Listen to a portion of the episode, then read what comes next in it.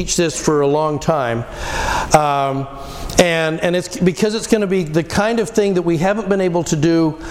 You're not going to be able to do this in gospel doctrine. You can't do this almost anywhere else. Um, uh, but I, I think if, if, can you imagine if we tried, for instance, uh, to just drop into the Doctrine and Covenants and read a verse without knowing anything at all about the history, what caused the revelation, what was the question, what was the circumstance. You might get some information about from a verse, but what happens when you get the entire history, the way that we've been working the last year on it? Doesn't it sort of live, kind of take off? It'd be a little bit like somebody dropping into our country today and going, that maybe from another planet, and they go, wow, it's kind of a, your politics is really polarized. and they would have walked away going, well, it's always, I guess it's always been this way. This is the way earthlings handle everything. Rather than saying, no, this is a little bit more recent, and here's the circumstances behind it. Context makes all the difference in being able to understand. So, the, the hard thing about understanding the New Testament and why I think people struggle sometimes with the New Testament is that we are dropping in in the middle of the story. And we don't know, we think it's always been this way. We don't know the history behind it. We don't know the customs. Um, it is true that uh, the past is a foreign language, it is a foreign land. And until we understand all of this, it's going to make everything jump and pop to us. So uh, we have uh, an incredible, unique, I think, opportunity in the next few months here to say we're going to do something we just don't don't normally get a chance to do, and that is we're going to take the time and the energy to dig. We're going to dig, and we're going to look at stuff, and now you're going to hopefully now the New Testament will really jump. We can say, well, that isn't exactly what they were saying. Okay, uh, so I recommended that you get kind of a handful of books. Uh, I understand the last copy of the New Te- of uh, Tom Wayment's uh, New Testament went off the shelf. Who got that? Well, that was a week or so ago. That was a week or so ago. Okay, but it can be had on Amazon. Uh, also. Uh, Jesus through New Testament eyes is one of the books that we'll be looking at. And I'll continue to kind of remind you on, on some of those, the, the books that I think um, we should be looking at.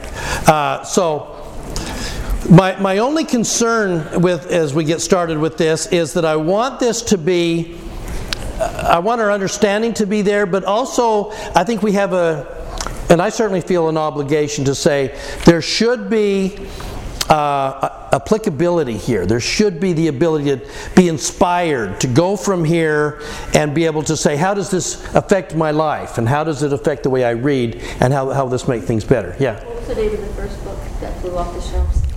What's that? What was the name of the book that flew off the shelves? It is called the. Um, tell you what, let's do this. Just a reminder. I know I did this last. Some people weren't here. New Testament for Latter-day Saints. Uh, uh-huh. Kevin, Yes. I just bought that New Testament one last night. Yes. Amazon, it says it's going to take one to two months. One to two months. It has been so popular. Um, I think I put it. I think I put the books in here, didn't I? Nope, wasn't there. Uh, The New Testament for Latter-day Saints. there they are. Okay. This is the one, Thomas Wayment, uh, BYU professor, his new commentary. We're going to, I've now taught a couple of classes out of that and been able to com- compare that alongside the King James. We're not giving up on the King James. The King James is poetic, but it's 16th century English, and Jesus didn't speak in 16th century English. He just didn't. He spoke in a very common Greek, common language, uh, and so that, that one helps. Uh, this is the other one I'm drawn heavily on Jesus Through Middle Eastern Eyes, that uh, Kenneth Bailey uh, has done a wonderful job on. Um, and then also, especially these two simply Jesus and Paul, when we start talking about uh, after Jesus, the church in the first century, meaning like like 30 AD through about uh, 130 AD, we're going to be looking an awful lot at Paul's travels and the struggles he was having uh, in the branches and exactly what he thought he was doing and what he was involved in. So those become uh, just wonderful uh, resources. Um, we were just talking earlier too that. Um, one of the things that I think we're doing better at as, as a church is we've tended to be kind of inside our little enclave and we said we have the King James Version, and we're not really looking at any other sources from any other writers. We're just going to have our own little Mormon writers. And traditionally at BYU, if you were going to be teaching in ancient scripture at BYU, short of Hugh Nibley, there was an awful lot of people who had been seminary teachers, and then institute teachers, and then went BYU to teach New Testament. Now the scholarship level at BYU has raised dramatically, and so the people that are writing books and teaching and doing podcasts and everything at BYU are uh, professors in Near Eastern uh, studies from Duke University and theological degrees from uh, North Carolina State or from Oxford or something like that. Our level of scholarship is higher than it has ever been before. And a lot of times they're not bringing these professors into BYU. Some of our best voices are people located still uh, at Collin College here in, in Texas. We got one of a guy here, or at Duke, or at all over the place, and they're bringing them into the Maxwell Institute to teach, but they're not bringing them onto the faculty at BYU. These guys are writing. So our level of scholarship and understanding the New Testament has never been better than it is at this moment, and it's offered up a wide range of understanding now. Put those first three up. the first three? Okay. And so the fact that we are we're studying the New Testament this year. We have more sort resources and more accurate resources, uh, and the ability to reach out to a number of verse uh, commentaries to pull it all together and say exactly what Je- what did Jesus really mean by that word. Oh my gosh, it changes the meaning. So, all right, that give us a good start. Please. Uh, do they work with other like Protestants and uh? Yeah, yeah. In other words, yeah. these are wonderful. In some, these are very. Um, um, uh, Kenneth Bailey, I think, is Methodist. I think, and uh, N.T. Wright is a uh, he's a Church of England bishop in Durham, England. That's what I looked So, so, so we're looking at all of those, and we are part of that community and saying, wonderful scholarship has been going on. Let's not cut ourselves out from that. Let's let's draw, as Joseph Smith used to say, from we'll take truth wherever we can get it. And, and if there's anything of uplifting of good report, we seek after these things. Well, these are great inspired writers, and we and we should be using them. Yeah. How are they determining the truth? Well, here's the here's that's a really good question. How are they determining the truth? What happens as you look at all of these commentaries, and and like for instance with uh, Tom Wayment is from BYU, and part of what he's doing is he will give you commentaries from Book of Mormon and and uh, Joseph Smith's translation, and he'll put that underneath. When we're looking at things like um, Jesus through Middle Eastern eyes, we have to look at it through that vision and say, then say, okay, I think they're a little bit off here, but the Spirit should tell us, if we're listening, this is good scholarship, this is being seen through their Protestant eyes. Um, and, and certainly there are a lot of times that I see that with N.T. Wright, and I go, he's still bound up by the Trinity, and he can't separate that out. And, and you get that, okay? We shouldn't throw out all the awesome scholarship on the other side of that simply because they're not Mormon. Okay? All right. Well, that said, let me tell you a. Today I want, I want to tell you a history story.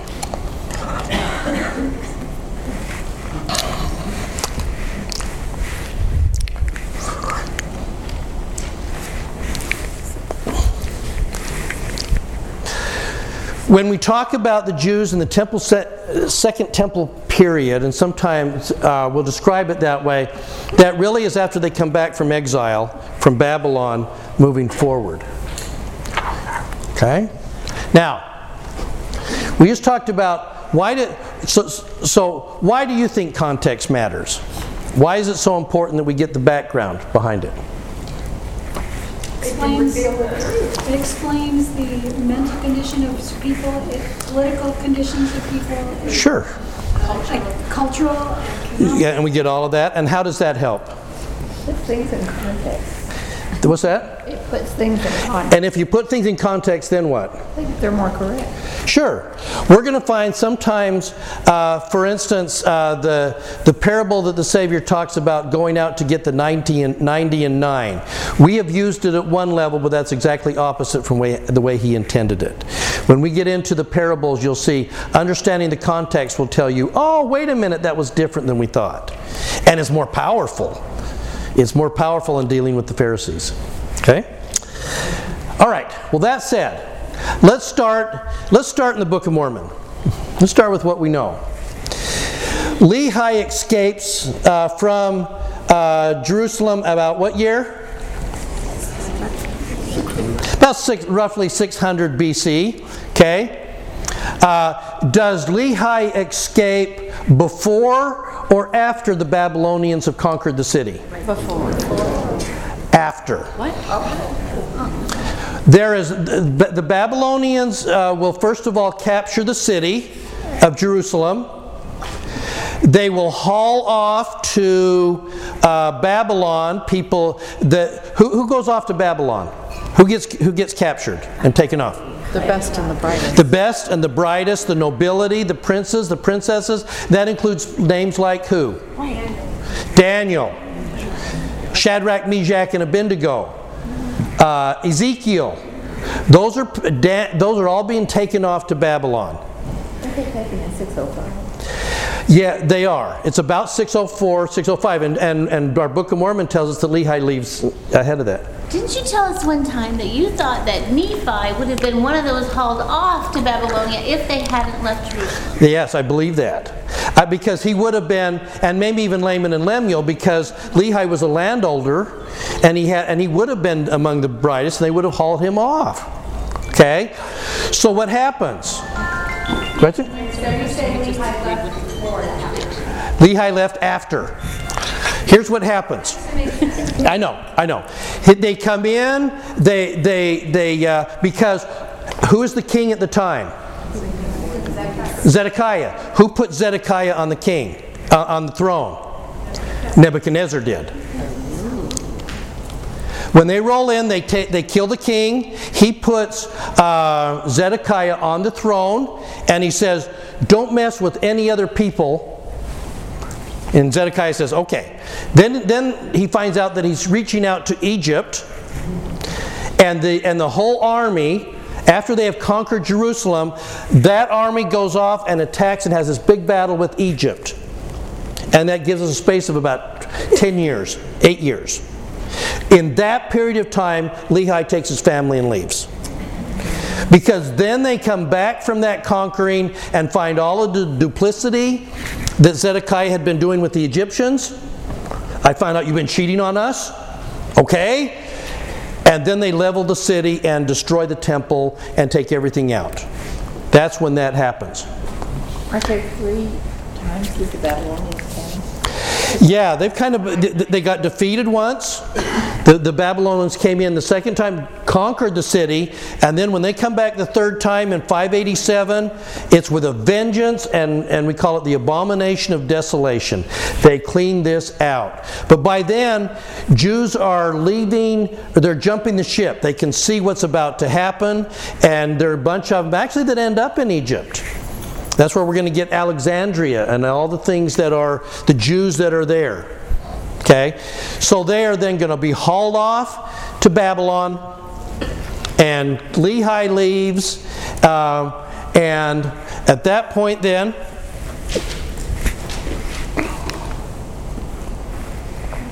The Jewish elite are taken to Babylon, and the Jewish commoners are left to work the land. This is really important to understand. Who gets taken to Babylon? The elite. Who gets left behind? The people that know their farms and the laborers who can produce stuff to give to send to Babylon. kind of a slave type of thing. That's really important about who stays and who goes. Okay? Well, and you'll understand that in a sec. Now, a portion, without getting too deep in this, remember that while they're in captivity, while they're in captivity, um, they find they've got Isaiah's writings, and Isaiah talks about this wonderful Messiah that's going to come by name of Cyrus. Cyrus is the head of the Persians that are going to come in and conquer Babylon. And then they're going to say, then he reads Isaiah's writings and he says he's going to be kind, he's going to be a good man. And Cyrus, after 70 years, says, Jews, if you want to go home, go home. Now, who would leave who would leave the comforts and the beauty of Babylon and the hanging gardens? Who would leave and who would stay? The majority stayed. The majority actually stays. Why? Because it's kind of a cool place. It's an intellectually stimulating place. We're going to stay in Babylon. There's not much to go back to. Then there's not much to go back. So who would go back? Priests and the elite, the landowners, those people that feel like they have things to go back to, they're going to leave and go back. But that all, but the also the ultra orthodox religious go back because it's Jerusalem, dang it. Abraham promised it to us, and we have to rebuild the temple. So you're going to get the elites. Keep this in mind. You're going to have the elites going back, and you're also going to have the, the really religious, the ri- rigidly religious are all going to go back to Jerusalem. The majority are going to stay in Babylon. By the time Jesus comes, there will be a million Jews in Israel, a million in Babylon, and another million in Egypt, around Alexandria. So the only about a third are actually in Israel when Jesus comes. Okay? Now, one last thing that we need to remember about this moment. Um, not only does this feel like it's really similar to um, when they came out of Exodus and, and, and, and got back to the land, it feels that to those that are returning to Jerusalem. But also because there was great fear among the people when they got to Babylon, we've lost our land, we've lost our city, we've lost, we may have lost our culture. What are we going to do? We'll lose our identity as the chosen people. They finally, finally, finally, while they are in Babylon, and this is important, they finally write down the books of the Pentateuch Genesis, Exodus, Leviticus, Numbers. That's when those books are written. Then. It, they have a Babylonian style to them. The scribes are writing them. And they are writing their history and they're going to make, and, and that's important because when we're looking at like First Kings, and, and you got Saul and King David, they're making these guys look fabulous. And if they're going to conquer a city, they kill everybody in the city because they're great. They're, they're, there's some fiction rolling in here. The numbers are really weird. Because we're in, in exile and we're going to try and our, our heroes from the past did all these great things. And so, all those books, a lot of the Old Testament is written in Babylon. And now they finally have access to that. Okay? Now, one of the ways, why do we know that? Well, because when we're looking into antiquity and we're trying to see what parts of the, New, the Old Testament are true, we have another thing called the Babylonian Talmud. It's the, it's the Jewish writings written in Babylon. And you can see the differences between the two. The Hebrew Bible worshiping almost King David, making him a heroic, larger than life person, and the Babylonian Talmud that goes, well, not so much. There was that uh, that Uriah thing, and they're more likely to tell that story. Yeah. Okay, so you're saying that Genesis and all that was written um, in Babylon. Mm-hmm. And but what about when they when Lehi's family goes back and gets brass plates? Ah, yes, good point. So what did they have? At a different record? It is. Wh- And because when we're looking in the brass plates, we, he- we keep hearing about prophets like who? When you're looking in the Book of Mormon and the Book of Mormon prophets are quoting from the brass plates, who are they quoting? Zenos, Zenos. Zenock. And we go, who? Yeah. It wasn't, it wasn't in the Babylonian Talmud. It's not in the Hebrew Bible. It's not in the Septuagint. Where'd these guys come from? Well, they were, they were writings, but they had not, but when you're looking at Genesis, so those records were there, but they hadn't been formally written and organized into what we have now. Okay? How are we doing so far? History okay? All right. Wait, there's more. Yeah. Jeremiah, did he go? Jeremiah Jeremiah gets to be the prophet that witnesses all of that, so we're going to leave him in Jerusalem. In jail. Yeah, first of all in a cistern. We don't have a jail, but we got a big rock. We're going to put him in the in the where the water should go. We'll throw Jeremiah in the cistern. You know, and that's why he's going to talk about empty wells, you know, because he's got experience with that. Okay? All right. So, then an amazing thing happens. So they go back. Actually, I need to do this in a different order. Uh, no, let's. Now we'll do it in this order. Then, about 330 BC, an amazing thing happens. The Persians get conquered by who? Oh man, here come here come the Greeks, and and they conquer this entire area. Okay. Now, this is this is kind of an amazing deal. The Greeks are different creatures from any other empire to this point. Um, here's, here's the problem. Hold on a minute. Hold on. Whoops.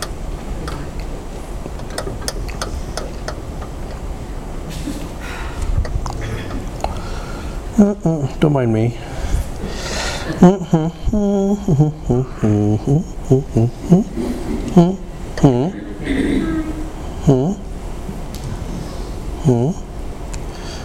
Here we are. Okay, hold on here. Don't mind me. I'm just taking a second to animate it. Yes, okay. Here we go. Okay.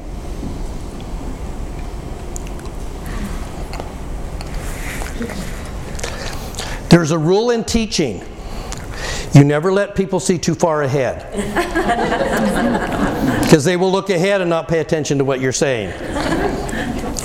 If you're doing PowerPoints, don't throw everything up all at once because they'll read ahead and then they'll go, What? Okay. So the Greeks conquer Persia. Why is that such a big deal? What is there that's different about the Greeks than anybody else? Anybody know? What's that? Other gods? Well, their philosophy and Oh, the philosophy. Oh, yeah. take from them. Yes. It's the Hellenization that we call it. Okay? And that is that the Greeks think about Athens and, and, and uh, Aristotle and Plato and Socrates and more than anybody else. Um, when, when, you go to, when you go to Athens, um, and you look at all of those, the great civilization that was Athens. And one of the things that they, because they were educated and intellectual, they were the first ones to come up with the concept of governments that included republics. We're going to vote, we're going to have city states because we were educated and erudite. Okay? And, and um, so the, the allure of Greek Hellenistic thought was amazing. Imagine a little bit like if we went out to, I don't know, Abilene. If we went out to Abilene and we found out, oh, by the way, Harvard is putting a second call, second campus in Abilene. Would that change Abilene? Uh, just a bit. It'd change Harvard.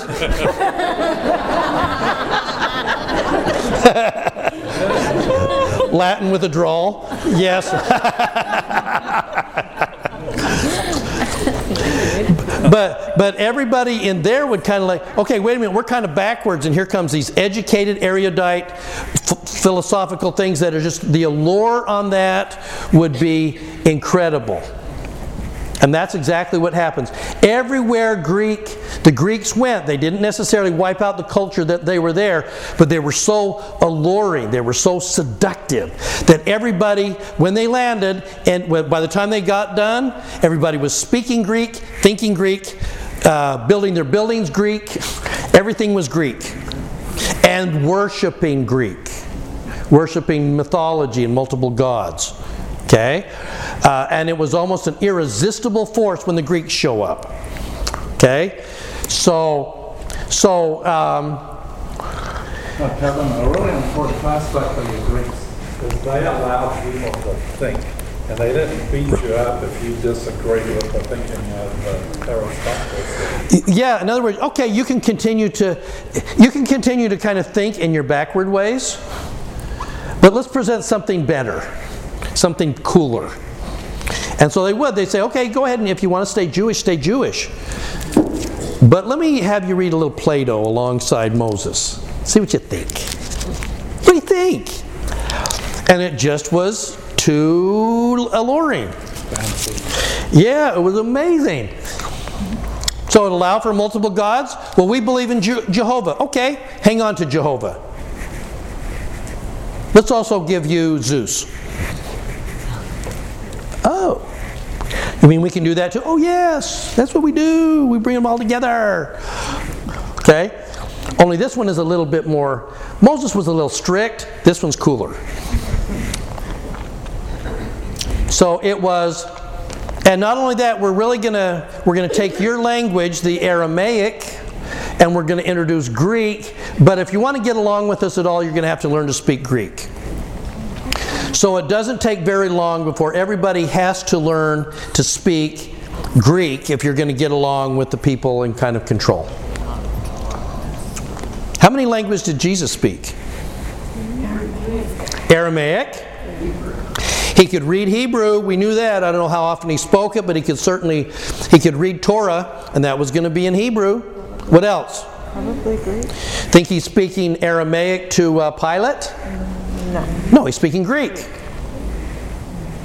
Okay? At least three languages there Hebrew, Aramaic, and Greek. Okay? You don't think about him being multilingual, but he was. Kevin, how does this tie in with the Roman Empire? Hold on. The Romans are coming. Okay. The Romans are coming. So, Greek uh, philosophy was attractive, it was sophisticated, and it took everywhere they went. Uh, you just ran into Greek culture all over the place. Uh, for instance, architecture. If you go to uh, Athens and you look at the, the uh, Parthenon and all that, and you see all these magnificent uh, construction out of marble and what we call Corinthian col- uh, columns, that Corinthian's Roman.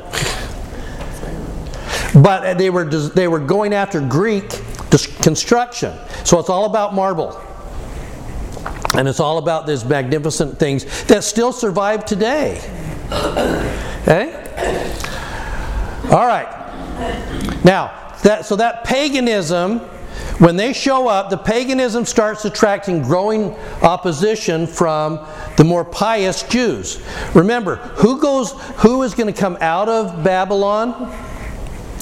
The elite and who else? The more pious. Now that's a problem. There's a real problem here, and we're going to get into that in greater detail in just a second.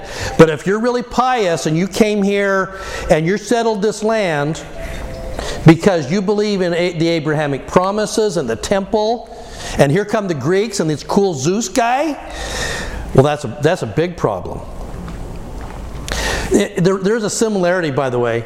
If you, if, if you were in Utah in kind of the late 1800s, uh, but maybe around 1869, 1870, 1875, there was kind of a big split culturally between those of us that hopped the train and took the train to immigrate to Utah from England. And who?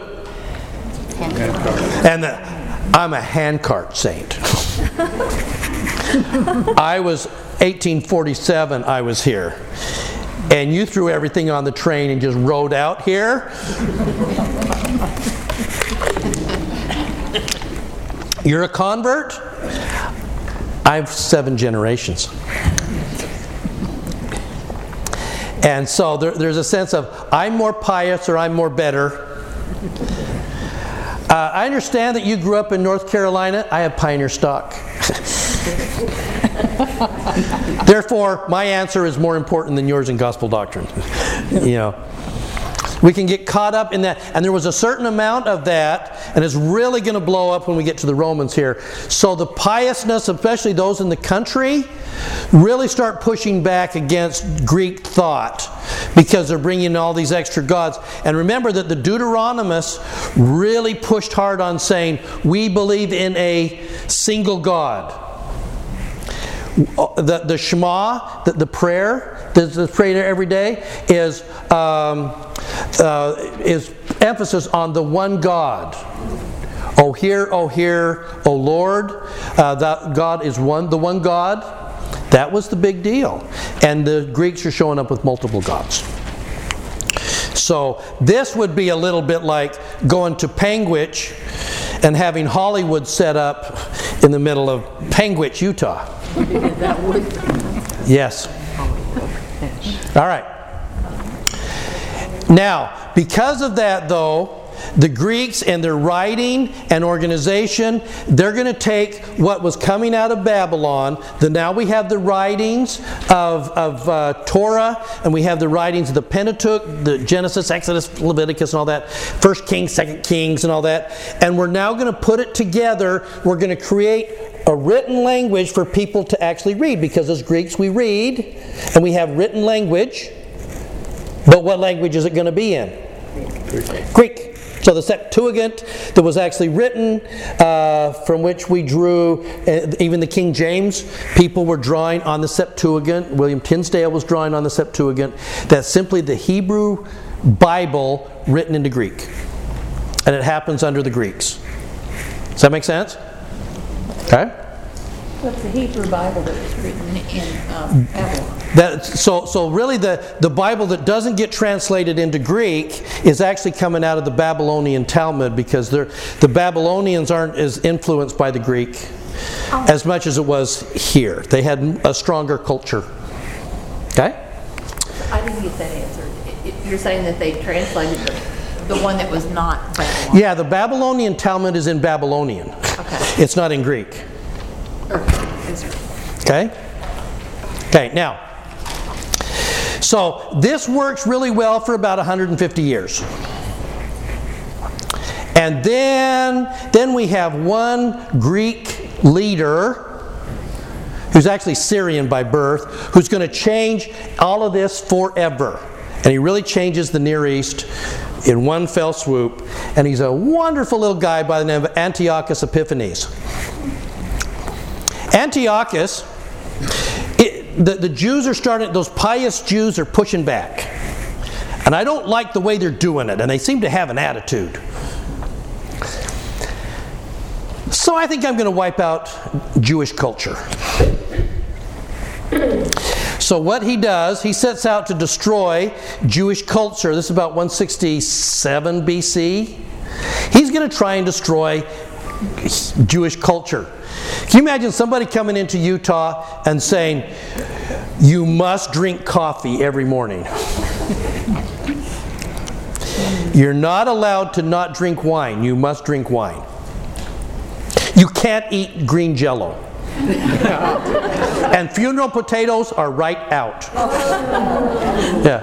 Is he working for the Greeks? He is. Uh, he is the. He is kind of the head over Palestine. He's actually part of, uh, it's called the Seleucidian Empire. So yeah, he's working for the Greeks, but he's kind of on his own. The other, the other Greek leaders aren't doing it like he's doing it. So this is kind of unique.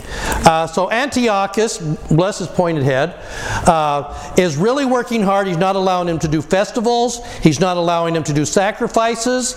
Uh, he's not allowing him to eat kosher. Uh, he's not allowing him to go to synagogues. And the other thing, the other problem is that temple thing up on up on the Temple Mount. What do we do with that? Let's make that a temple of Zeus. How about that? That would be a little bit like saying, ah, let's put a topless bar in the celestial room of the Salt Lake Temple. Oh Would that get a reaction?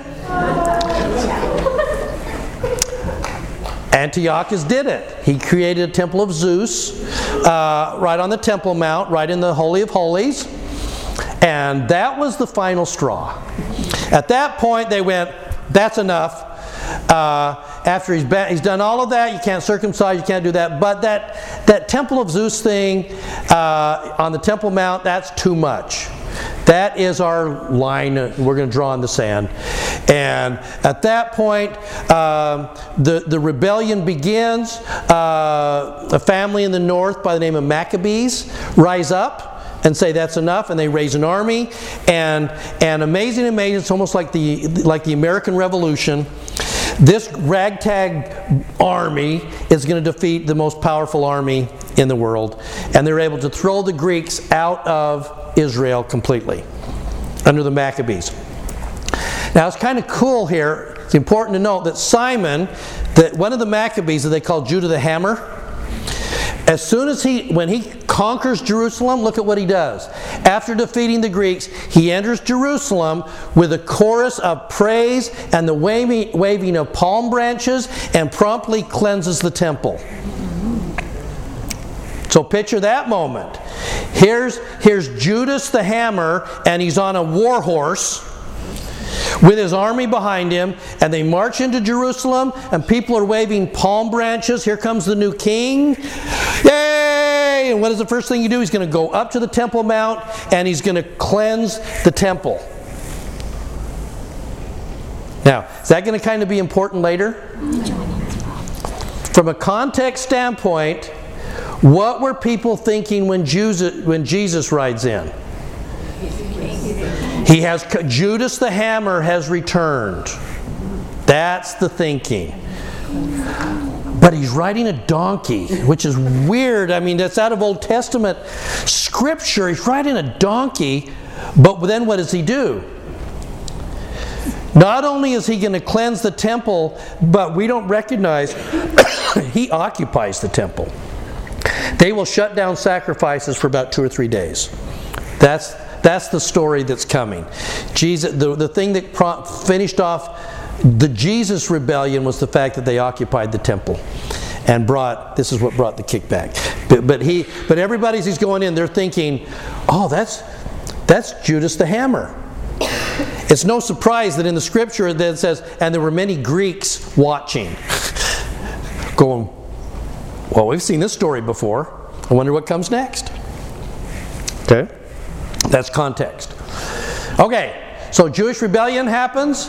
Now, suddenly, for the first time since the 8th century, since King David, we now have a kingdom of our own. Nobody's ruling us. And who's in charge? The Maccabee family and, and, and the other ruling families, the Hasmoneans. We now have our own Jewish royalty. And we have a king. Isn't that, isn't that wonderful? Now, they're going to do two interesting things. Number one, the Hasmoneans, um, now that we have our own kingdom and we've cleansed the temple and we're rebuilding the temple, they call the temple of Zerubbabel. It's, it's really, it's, it's kind of this smaller version of King Solomon's temple, but it's what we got. The first thing we're going to do in cleansing the temple, we also want to cleanse the land. So we're going to take people from kind of native lands down here near Jerusalem and Bethlehem and all that, and we're going to shoot them. We talked about this when we were talking about the Bethlehem story uh, before Christmas. Yeah? Um, Because the Hasmonean is, Hasmoneans are such an unusual Yeah. thing. Could you compare that to the Windsors? It is kind of like the Windsors. They were the ruling family, and it was going to go father to son, kind of that. They were they were part of that Maccabees, the ruling class. These are the ones that were coming out of Babylon, and they're they're tracing their lineage back to King David. So we have a right to rule. We have a right to rule. By the way, do you know we have a similar thing in the Book of Mormon? What group did we have in the Book of Mormon that believed that they always had a right to rule? The kingmen. Where did the kingmen think that they could be kings? That they had a right to rule? Who did they trace their lineage back through?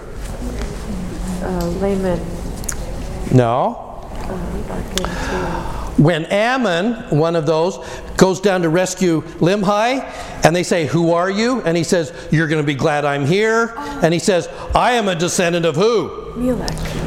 Zarahemla. And uh, as a descendant of Zarahemla, I am. That means that I'm related to Mulek. And if I'm Mulek, then I'm related to King Zedekiah. King Zedekiah, who was a descendant of King David. We're the ruling class, and it is and it is ours forever. And we see that, for instance, by the way, with Emma and when Joseph Smith was killed, that she believed that her sons patriarchally should be the next prophet, should be father to son. Well, you're getting that with the Hasmoneans. They're going, we're, we're descendants, we are the kingly class, we deserve this, we're great, we're wonderful, and we should be kings. And so we're going to do a couple of things. Number one, we're going to cleanse Judea. We're going to send people from the south. They're going to go up to the north area, the North Galilee area.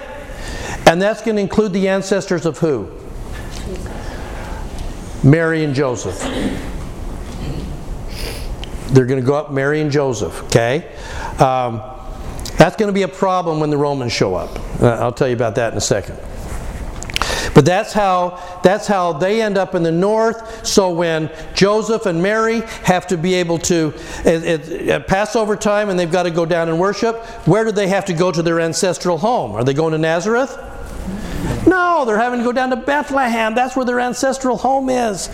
It's in the south because it's probably their parents or grandparents had to go in the north. Yeah, Steph. I think I just lost a minute there. Um, so the Maccabees were the, the people that were already living in Israel. Uh huh. Who rose up and conquered the Greeks. Okay, so then these Hasmoneans Are, are are, kind of the, the next, you got the, Mac, the Maccabees and then the Hasmoneans are kind of the next family. Uh huh. And are they the ones that have left Babylon and come back? Uh huh. Yeah, they're another one of these ruling families. Cindy's Cindy's parallel to like the Windsors is a really good parallel because when you follow English royalty, it changes family names over over the years, um, depending on who married who and all that. But the Windsors are a good example of, of that. Yeah. Uh huh. So the Hasmoneans were a separate group from the Maccabees, or they? They were the succe- successors to the Maccabees. They were the next family, okay? But they are the same kingly class, and we're now ruling. Because remember, they only ruled for like 100 years. They ruled from about 167 to 67. And so it's just a short period of time, and there's only two families, well, the third Maccabees, Hasmoneans, and then is going to come the Herodians, uh, those under Herod. Okay, and Herod is going to be inheriting all the Hasmonean stuff because he married a Hasmonean. Okay, you're going, oh, these are names, this, this history. Okay, hang with me. Okay, so they rule for about 100 years. Oh, they do one other little nasty thing, these guys. It, isn't it funny that when, when uh, it, it's always happened with communism and, and socialism, that a, uh, a dictator rises up and he's a man of the people.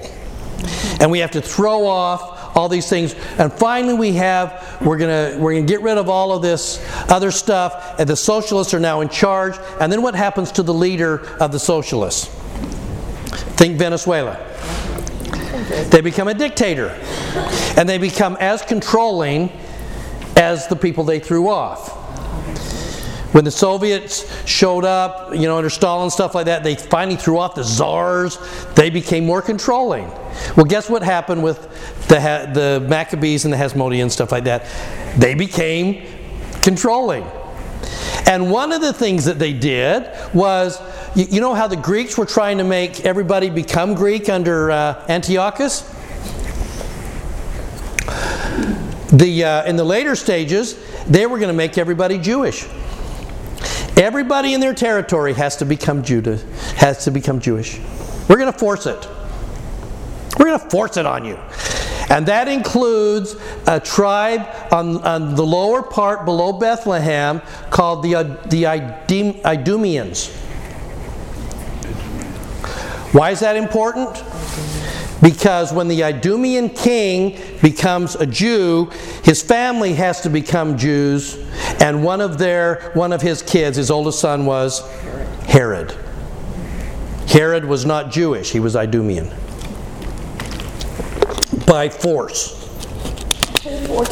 They forced him to become Jewish. The Hasmoneans. The Jewish kings forced everybody to become Jewish. Wow. And that includes Herod. Now, Herod will kind of claim some stake to, uh, to leadership because he'll do what? He will marry a Hasmonean. I will get a wife from the ruling class even though I'm not Jewish myself. Okay, we'll talk about Herod in a sec. Okay? Am I confusing you so far? Or is this heavy? It's very awesome. Okay, you're hanging in there so far. You guys are awesome. Okay. Pompey and Roman rule.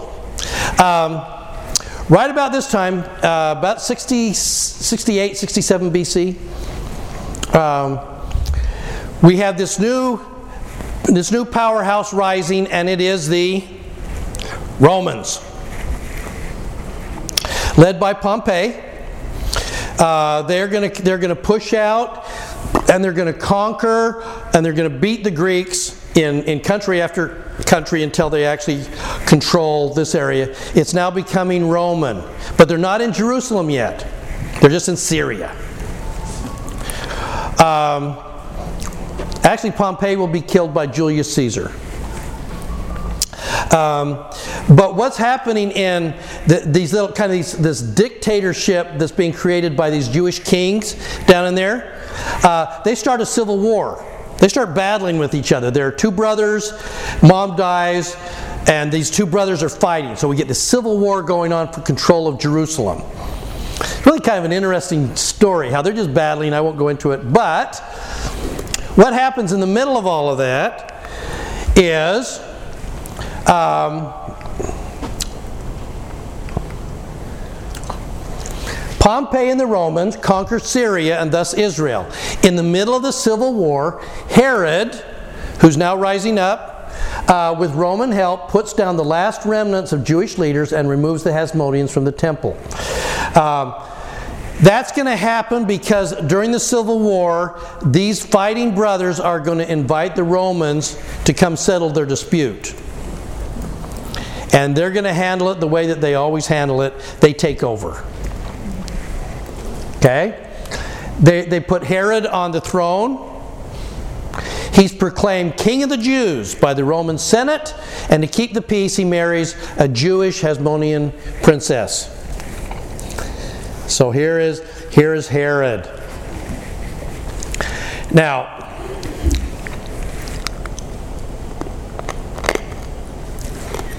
Herod is a convert to Judaism, a forced convert to Judaism.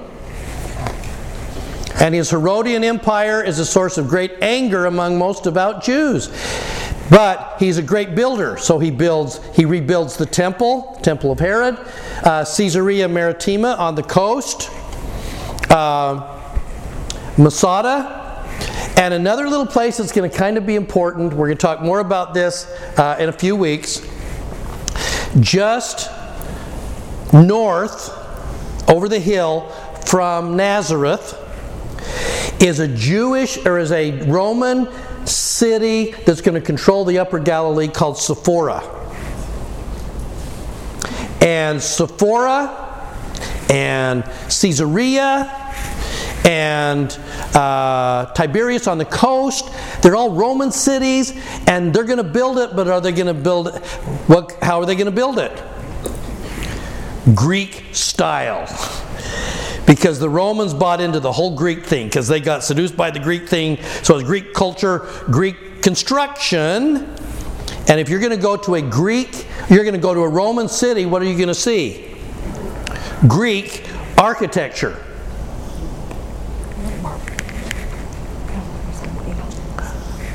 You're going to see Greek architecture in Roman cities.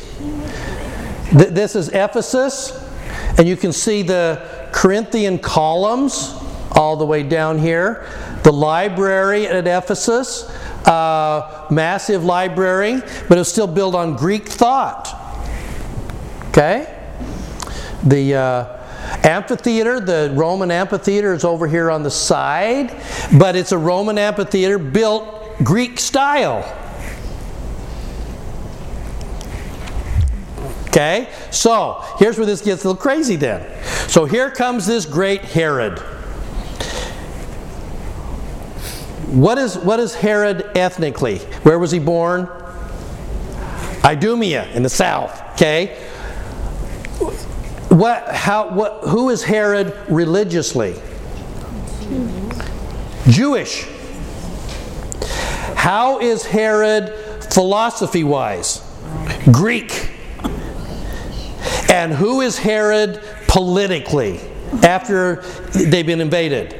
Roman. He is an Idumean who converted to Judaism by force, who believes in Greek thought, and he's sucked up to the Romans. is he the perfect politician? what is your favorite color? Plaid. I want it, I've got it all. I got all the bases covered. Okay? That is, that's Herod.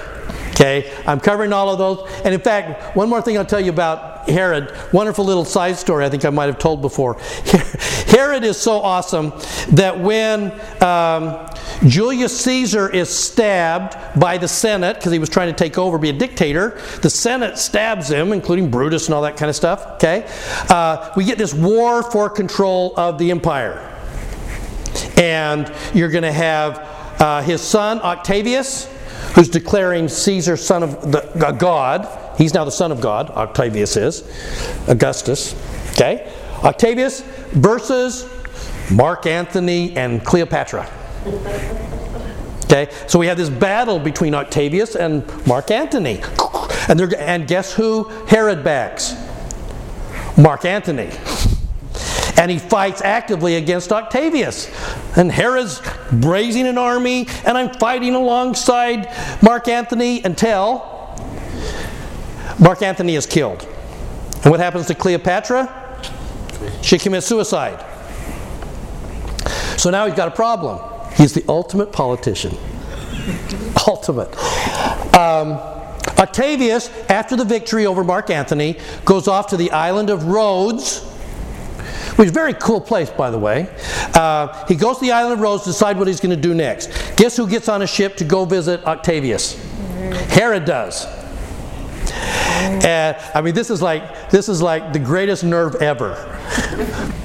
Uh, Herod goes into Octavius and he says, um, "You know, I was backing Mark Antony. I'm not going to lie to you on that one. I was I was backing him." Uh, but the reality is, Octavius, I'm a really good friend. if I'm loyal, I'm loyal all the way. And I'd like to now be loyal to you. And Octavius goes, Okay, we'll make you king of Judea. Not as much as it was. We're going to break some of the northern part out, but you, you still get to go back and be king. Because you fought so hard, you actually you sponsored the Olympic Games. Caesarea is kind of a cool place. Masada is awesome. You know. Okay, you can go back and be king. And, and because you fought so hard for Julius Caesar and all, okay. So Herod manages to go to the, the one who destroyed his champion and walk away with a kingship. That's, that's a lot of chutzpah. and pulls it off. Okay? So that gets us to Herod. By the way, Herod will die in uh, 5 BC, which tells us then that Jesus was born in, or he dies in 4 BC, pardon me, which tells us that Jesus was born in 5 BC. Because we know for sure when Herod died. And the wise men are going to come and visit Herod. All right, now, let me ask you something though. Something that I realized as I was kind of, I hadn't really realized previous. Christianity would not have survived without the Roman Empire. Why do you think that is? Why did Christianity need the Roman Empire? And you go, wait, wait, wait. The Roman Empire that was throwing everybody in the Colosseum and, and having them fight beasts? You mean that? That Roman Empire? The one that killed Peter and Paul? Yeah, that Roman Empire. Okay? And, and crucified the Savior? That Roman Empire. Christianity would not have survived without the Roman Empire. Why? Relative peace. And trade. Yeah, so relative peace. That, that after the Roman Empire had kicked in, and remember, this is only 67 BC, this is just a couple of decades before Jesus is born.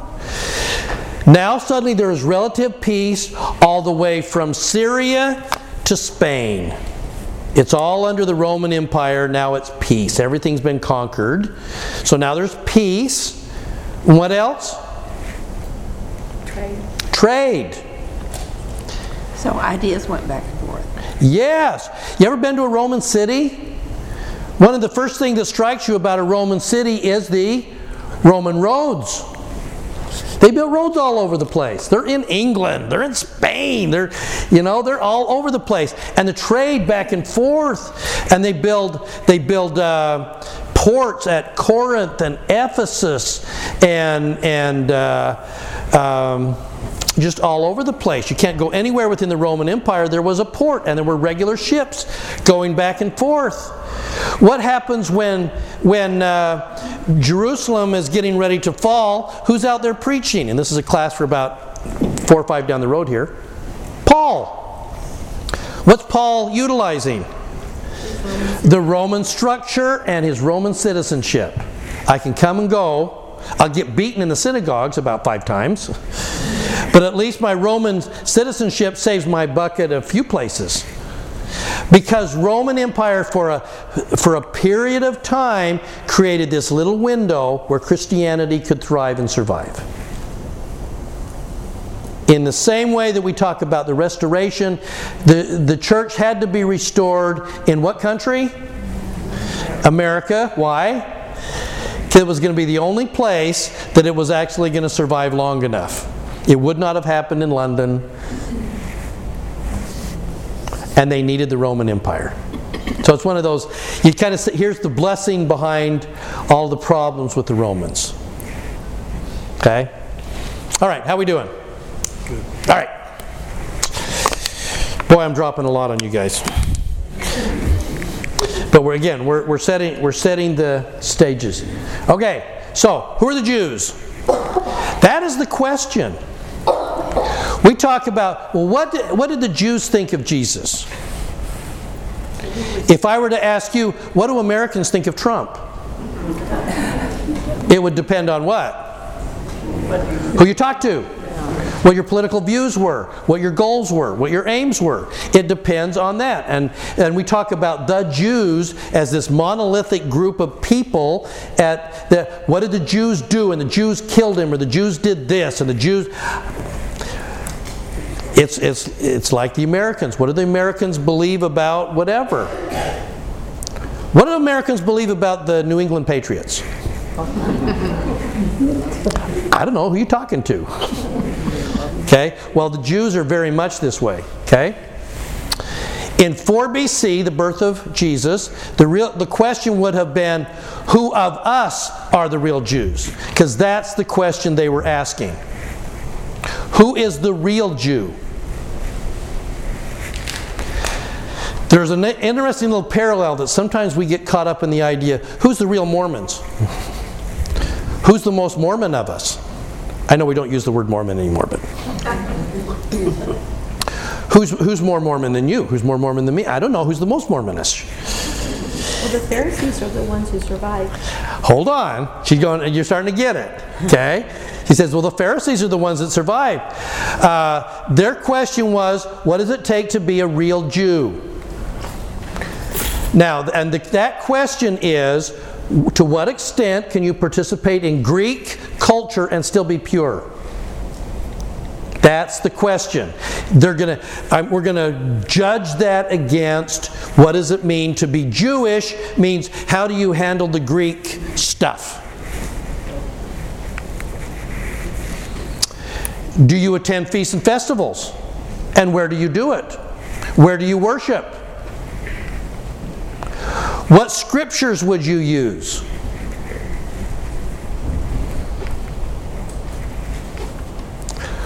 Now, I throw that against who are the real Americans? Who's the real Christians? Who's, real, who's the real Christian here? If you're going to go to an ecumenical council, who's the real Christians? Are Mormons Christian? Who's the real? I mean, it is. It's, it's how. How do you know who's who? It's how you define it. and they were defining themselves. So, in, in uh, let me give you an example how that works. Here is here's Nazareth in the north. Who was it that settled Nazareth? Joseph's family. So who's going to leave their ancestral home in the south to go settle Nazareth? The really pious, the most believing Jews who are going to capture Jerusalem. These are the people actually living in West Bank places now in Israel because they're going, Israel is ours and we're willing to sacrifice not living in Jerusalem. We're going to go live in the West Bank where we got to be protected by armies because we believe that we have to capture Israel for the Jews. And we got to push back against the Palestinians. The most pious Orthodox Jews lived in the north because they were willing to leave their ancestral homes. Does that make sense? Okay. Now, but notice what's happening up here. So here's Nazareth. Here's Sepphoris. Above it, Caesarea Maritima is over here. Here's Tiberias. These are all um, these are all Jew, uh, Roman city, cities. And where's the construction material coming from? They're building. What does a Roman city look like? Marble. Marble, stone. Where's it? Where the, where's the construction workers to build these things? Nazareth. Nazareth. The, Nazareth was a stone quarry, not a forest. Joseph was a stonemason, not a carpenter. He would have done some carpentry work to be able to utilize where, how we're going to cut the stones, but first and primarily, Joseph and his, and his adopted son, Jesus, were stonemasons. But they were supplying stones for all these Roman places. So, what do you think these Orthodox people in the north around Nazareth, what do you think they felt about the Romans? Hated them. They had to do it, they had to do the construction, but they were, it was the Greek Roman push into these very pious people that is going to result and we'll talk about in a few weeks, why, jo- why Jesus gets thrown out of the synagogue in Nazareth. Because he's too sympathetic to the Gentiles.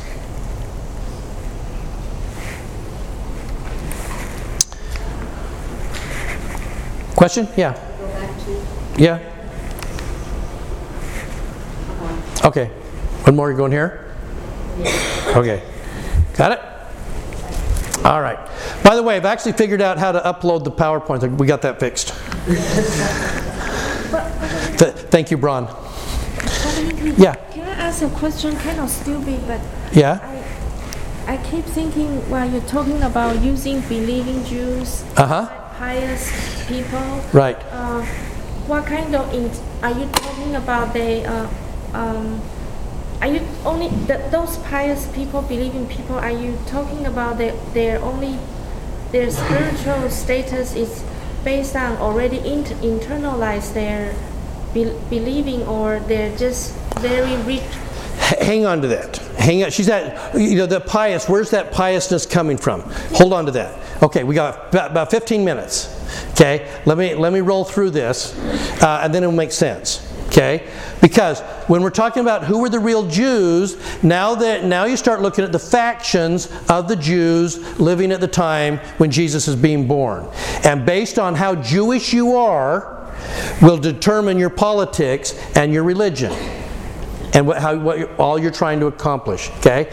First of all, one powerful group from the New Testament.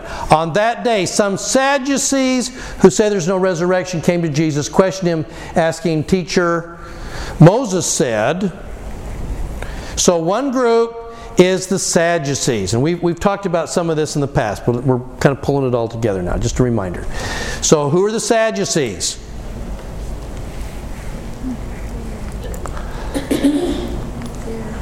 They are the wealthy, wealthy kingly class. These are the ones that would have been, their ancestors would have been the first ones taken into Babylon.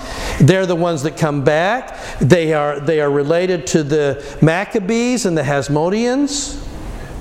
They are wealthy.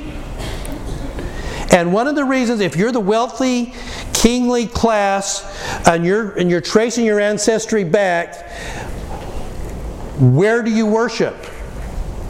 And you're a because you're also a Deuteronomist and you believe all it's all about Torah and it's all about the temple.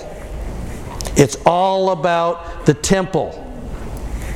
And we are the kingly. If you're going to worship Jehovah, where do you need to go?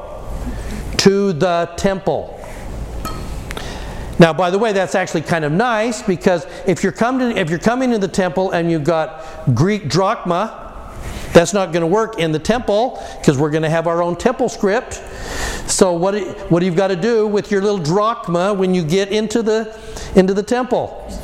Exchange it. And we're going to charge great interest. Our interest rate will be really good. Now, that here's the problem. Now, if you are they, so they adhere to the written Torah just as it sits, but rejected all later teachings coming from rabbis. They just want this thing there. So, so let me throw a, a so they are the kingly class. They are the most Greek of all the Jews. What happens if, if, a, if, I'm, if I'm a Sadducee and I'm one of the ruling class and a member of the Roman, the Roman leader, let's say it's Pilate, wants to come over for dinner?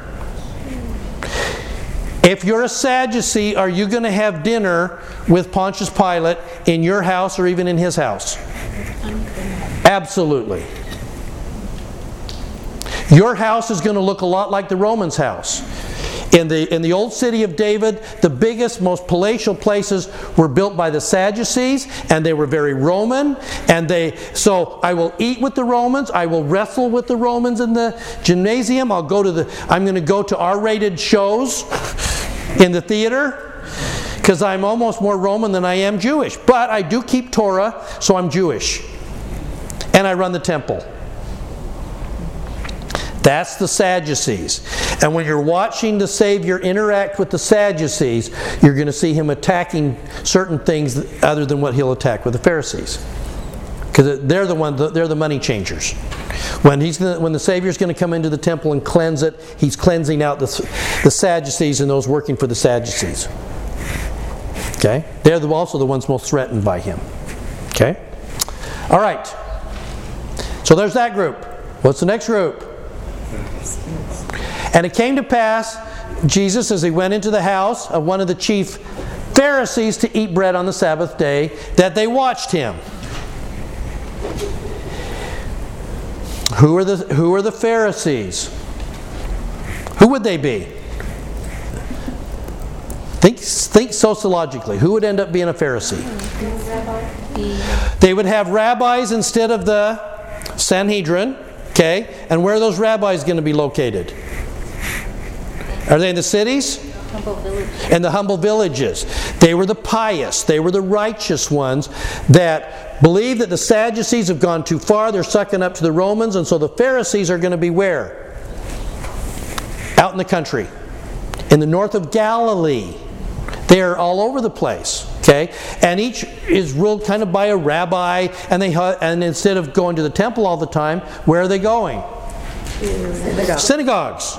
It's, it's, it's, it, it's the difference between the Catholic Church and maybe Baptist. Everything is centrally located for the Sadducees, for the Pharisees. Everybody's got their own Pharisee or their own rabbi that they like, and they're you know you got to come to you got to come to our church. We got the prosperity gospel. Oh, that's good. No, we're more traditional. We, we're more Calvinistic. Oh, okay, then I like that one over there. You know, this is a young church. Y'all come to our church. You found your church home yet? No, we got to come to this one over here. and they would they would do that. Do you like your rabbi? No, mine's kind of harsh. You know, this is like a softer rabbi. Oh, okay, we'll go over there. Okay, that's Pharisee and not very organized. But how do you know then? How do you know you're going to be a good Jew? If you're a Pharisee. Well, first of all, I'm not a Sadducee. How else do I know? Do you watch TV on Sunday? We've added an extra law in ours that says you don't watch TV on Sunday.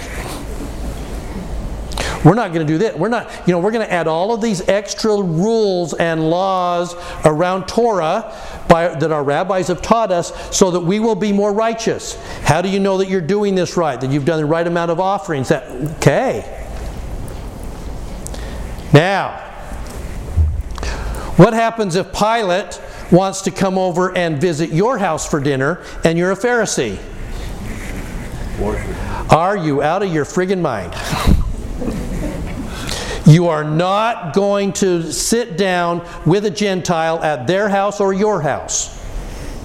Because we're going to make our house like the temple. The Sadducees don't wash and anoint before they eat dinner. We do. Because we think the temple's corrupt. Our house is going to be a temple. And that includes not letting the Gentiles come into your house. That means washing yourself strictly before, the, before you eat. And we're going to be super kosher on what we eat and where we eat it. It's all about eating and festivals. That's the Pharisees. And when Jesus is Jesus is a rebel to them because when Jesus is going to come in and talk to the Pharisees, he's not attacking the law of Moses. But what does he attack? The extra laws. How dare you heal a man, you know, on the Sabbath? How come your how come your disciples are crushing up grain and eating them while they're walking? That's not in the old that's not in Torah, but that's in the Mishnah. That's in the additional laws that they were putting on there. And Jesus is going to attack that. Okay? Make sense? Okay? So that they're the ones that are going to be upset when he goes to when Jesus sits down to eat with publicans and sinners. You eat with publicans and sinners. You. And you let the sinners come into your house while you're eating and you're not even and they're touching you and you didn't even you weren't even cleansed. It's the Pharisees going bonkers on that. The Sadducees would go, okay. We eat with the Romans all the time. But the Pharisees are, oh my gosh, you can't do that. Okay? Okay? So that's that group. Okay? So so if you want to put Sadducees on the left, put the Pharisees on the right. Now, there's another group we're going to put to the right of the right of the right of the right uh, of, of that, and it's going to be okay. So these are the righteous one. They gathered. They believe the Sadducees had conduct, corrupted themselves. Okay, another powerful group. And we have a couple of lines in the New Testament from their writings. When, when the Savior says in the in the Sermon on the Mount, you have heard it that it hath been said, Thou shalt love thine enemy and hate, love thy neighbor and hate thine enemy. Where is that in the Old Testament? It's not. Guess where it is? The Dead Sea Scrolls.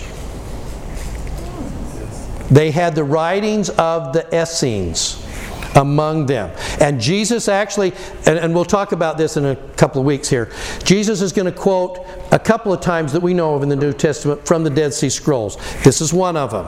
The other one is when he gives his speech in Nazareth that gets him tossed out of uh, the Nazareth synagogue and they try and kill him on the spot, throw him off onto the rock quarry. He's quoting the Dead Sea Scrolls again. They had the writings of the Essenes among them. Who were these people? Well, they lived at Qumran. They had separated themselves into communities. They were the new Levites. The, the Sadducees are corrupt. They're hanging out with the Romans. The Pharisees are too conservative, or they're too liberal. We're going to create our own communities out in the middle of nowhere, and it's all, and we're always living in the temple. We're the new temple. So we're always doing washing and cleansing and anointings. Uh, so they maintained a retreat area and a library at Qumran where they would copy Isaiah scrolls. Everybody, and then so people would come in for about six months, we think, and hang out in Qumran and help write scrolls, and then they would take those scrolls back to Essene communities that were out in the desert.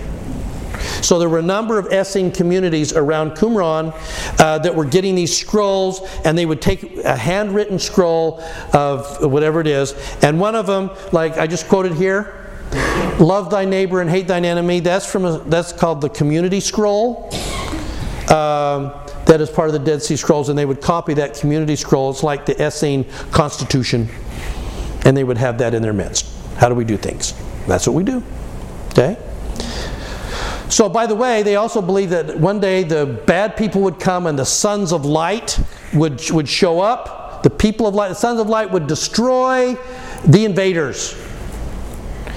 And right after the sacking uh, in 67, 68 AD, when the Romans are burning Jerusalem and it's on fire, and Titus is bringing the legions out of Jerusalem and down into Qumran by the Dead Sea and everything. There they are. These guys at Qumran are going, We're washed, anointed, bring the angels. The angels are going to, the sons of light are going to show up from the, beyond the veil and wipe out these Roman invaders. But just in case that doesn't happen, take the scrolls, put them in little pots, and put them in the caves across the little valley there. From Qumran's up here, there's a little valley, and then over there is where there's all the caves. We'll just hide them in pots, just in case. And sure enough, the Romans sliced through and took them, and some of them, we think, then went up to Masada and were part of the, those that had to suicide at the top of Masada. Okay, that's the Essenes, to the right of the right of the right. But their writings were known among the Jews, and that's why it's important that we know that they were aware of that. Okay? Yeah. Why did Sadducees not believe in resurrection? Because it wasn't in Torah. Resurrection was one of those. She want to know why didn't the Sadducees believe in resurrection? Job is in, and he said. Yeah, but that kind of is coming later. We're going to believe in the Pentateuch, and Job is outside of that. By the way, Job's a poem, and it was the impatient poem, and we'll talk about impatient Job. Okay, but no, that was outside. We're just believing in these five books. We're sticking with that. And if it's not Genesis, Exodus, Leviticus, Numbers, it's not there. We're not even reading Kings. We just like those books, and then we can actually cheat the poor. But we, as long as we're living the law of Moses, we're doing good. Okay, last group, and we got five minutes. Last group. This is a group that rose up uh, a couple of decades in, uh, the congregation of those who believed were of one heart and soul. Not one of them claimed that anything belonged to him was his own, but all things were in common property to them. They ate as a group, they, they worshiped as a group. Uh, and, and they pulled together. Uh, they, were, they were followers of the Way. The name of their group was The Way. Okay? They believed that a new kingdom had come. Their king, a new David, had arrived. And interestingly enough, unlike old David, in their case, he had been crucified and resurrected. A new kingdom was here. Heaven was not nearly as important as what we do here now. Heaven will take care of itself. Our important job is to take care of one another as members of the way. Because he taught, when our king was here, he talked about, I am the way, the truth, and the life. Heaven would take care of itself. It was about living in the new kingdom now. When, when uh, a converted uh, Roman citizen by the name of Saul is now going to go out and use the Roman roads and pathways to go talk to people and convert them to the way. They're being talked about that a kingdom has arrived, it is here. Don't wait for heaven. Join now. Take, give up all your other stuff. Come and work together and love one another and take care of one another. That was that's what they were believing. The kingdom has arrived. Yeah. That's interesting you mentioned that because when we were in um, Kirtland last year in July, um, one of the people in our group asked the tour guide, "What's the difference between your church and ours?" And he said something very similar to this. Said, You focus a lot on the hereafter and what's coming in the future. We focus on the now and how we treat people around us. Yeah. Yeah, isn't that interesting? That they would they would be believing on we're going to take care of things now, and this was very much the belief then. We have to take care of one another right away and not just wait. That, in other words, joy and happiness and love and everything could ha- and heaven is happening right around us, which is which is a, a fantastic way I think of looking at this. Uh, the pro- now, the thing though that was interesting about the way is that they they didn't have to give up their Jewishness, but they believed, and it took them a while. Those in Jerusalem were the holdouts; they were harder. But those, especially in Corinth and Ephesus and everything, believed, and certainly Paul was pushing hard on the idea that all the blessings of Abraham, Isaac, and Jacob we're now being extended not just to the Jews, but we're also being extended to the Gentiles. Everybody, it wasn't like all that stuff is now done, we'll turn it off, and it doesn't matter anymore. Paul was saying the members of the way believed didn't matter whether you were Gentile or whether you were Jewish, you all had access to the blessings of Abraham. And it was never more evident than the fact that members of the way would eat dinner in a communal table every night together. Jew and Gentile. If you're raised if you're raised Pharisee, that's a hard one. That's why at one point Paul is really angry at Peter because Peter in one town is going to come in and eat with the Gentiles, and then he goes to another town and he's getting some pushback from the Jews, and he kind of steps back a little bit and he won't eat with the Gentiles at the common table, and and and Paul in Galatia blows up in front of the crowd, in front of Peter. What are you doing to my converts? And you don't understand how this works. And then Peter will kind of repent of that and do better later. But that's, that's a story for another time. Okay. Uh, I left it on here. Oh, members of this group could be as, found as far away as Gaul in Spain. Whew. All right. Did we back the dump truck up and like just dump it? You've gone all the way from Babylonian captivity uh, to, to the way. Okay, questions on this before we. Yeah. Yeah. How did this group get started? Well, you know that, that Nazarene guy, when he would come in and he, he, would, he would preach, after he would leave, they started to organize themselves uh, in all these little groups. Uh, so that. Kind of at this point in time. Yeah. And, and the thing that, that makes it important for, for the, the, and so this is the earliest connections of the church. The church is starting here, but they're forming together here. And then when in 67, 68, 69 AD, when the Romans wipe out everything in there, the church has now moved to uh, out to uh, Ephesus and, and uh, all out there, and all of those guys have got to either leave or they're going to be conquered. Okay? And we're going to have evidence of these communities really struggling and everything uh, for about the next couple of hundred years.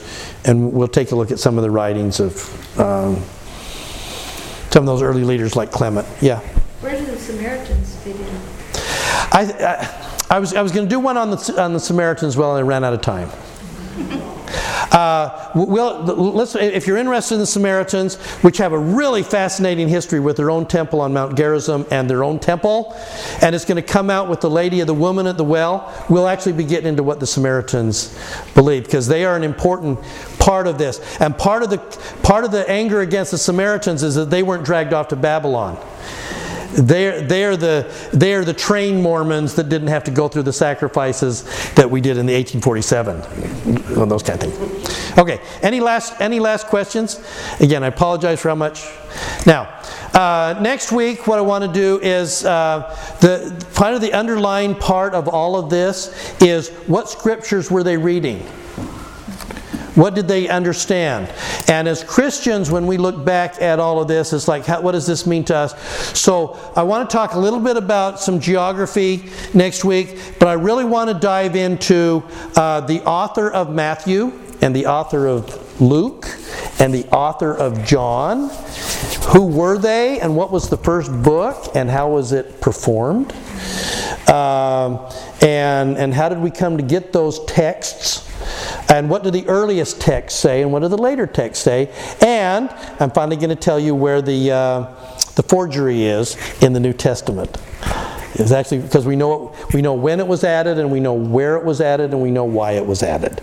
And there is a forgery in there from the 14th century. Okay? Any last questions? Okay. How do we get on your email list? Oh, I'll, I'll help you with that. Yeah, it's, yeah, it's, it's kevinhinkley.com, um, and then you're just going to go to the institute list. But also, Braun has now been able to hook up uh, connection to the podcast. So that means that what I'm going to be able to do, you didn't know, did you? No. Yes, I get a little text from him from time to time. Hey, I fixed this. Okay. Uh, I had some people on the cruise w- go out there, and they were actually, when they were looking at the audio recordings, it actually took them to the iTunes podcast thing, so they were able to actually start signing up on that.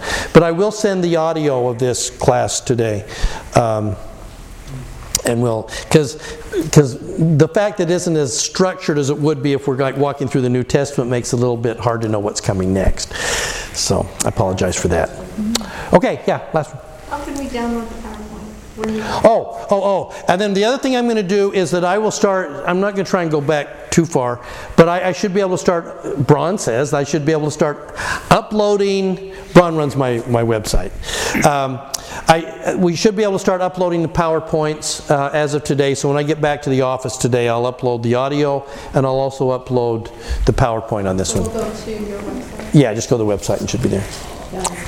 Yeah. Uh, you might have already addressed this, but all my life, I was always wondering if being Jewish is a bloodline thing or if it's a religion. Yes. She says it's being Jewish a bloodline or is it a religion? And it ends up being kind of yes. So, all right. Uh, and with that, I, I leave that with you in, in Jesus' name. Amen. And we can talk after.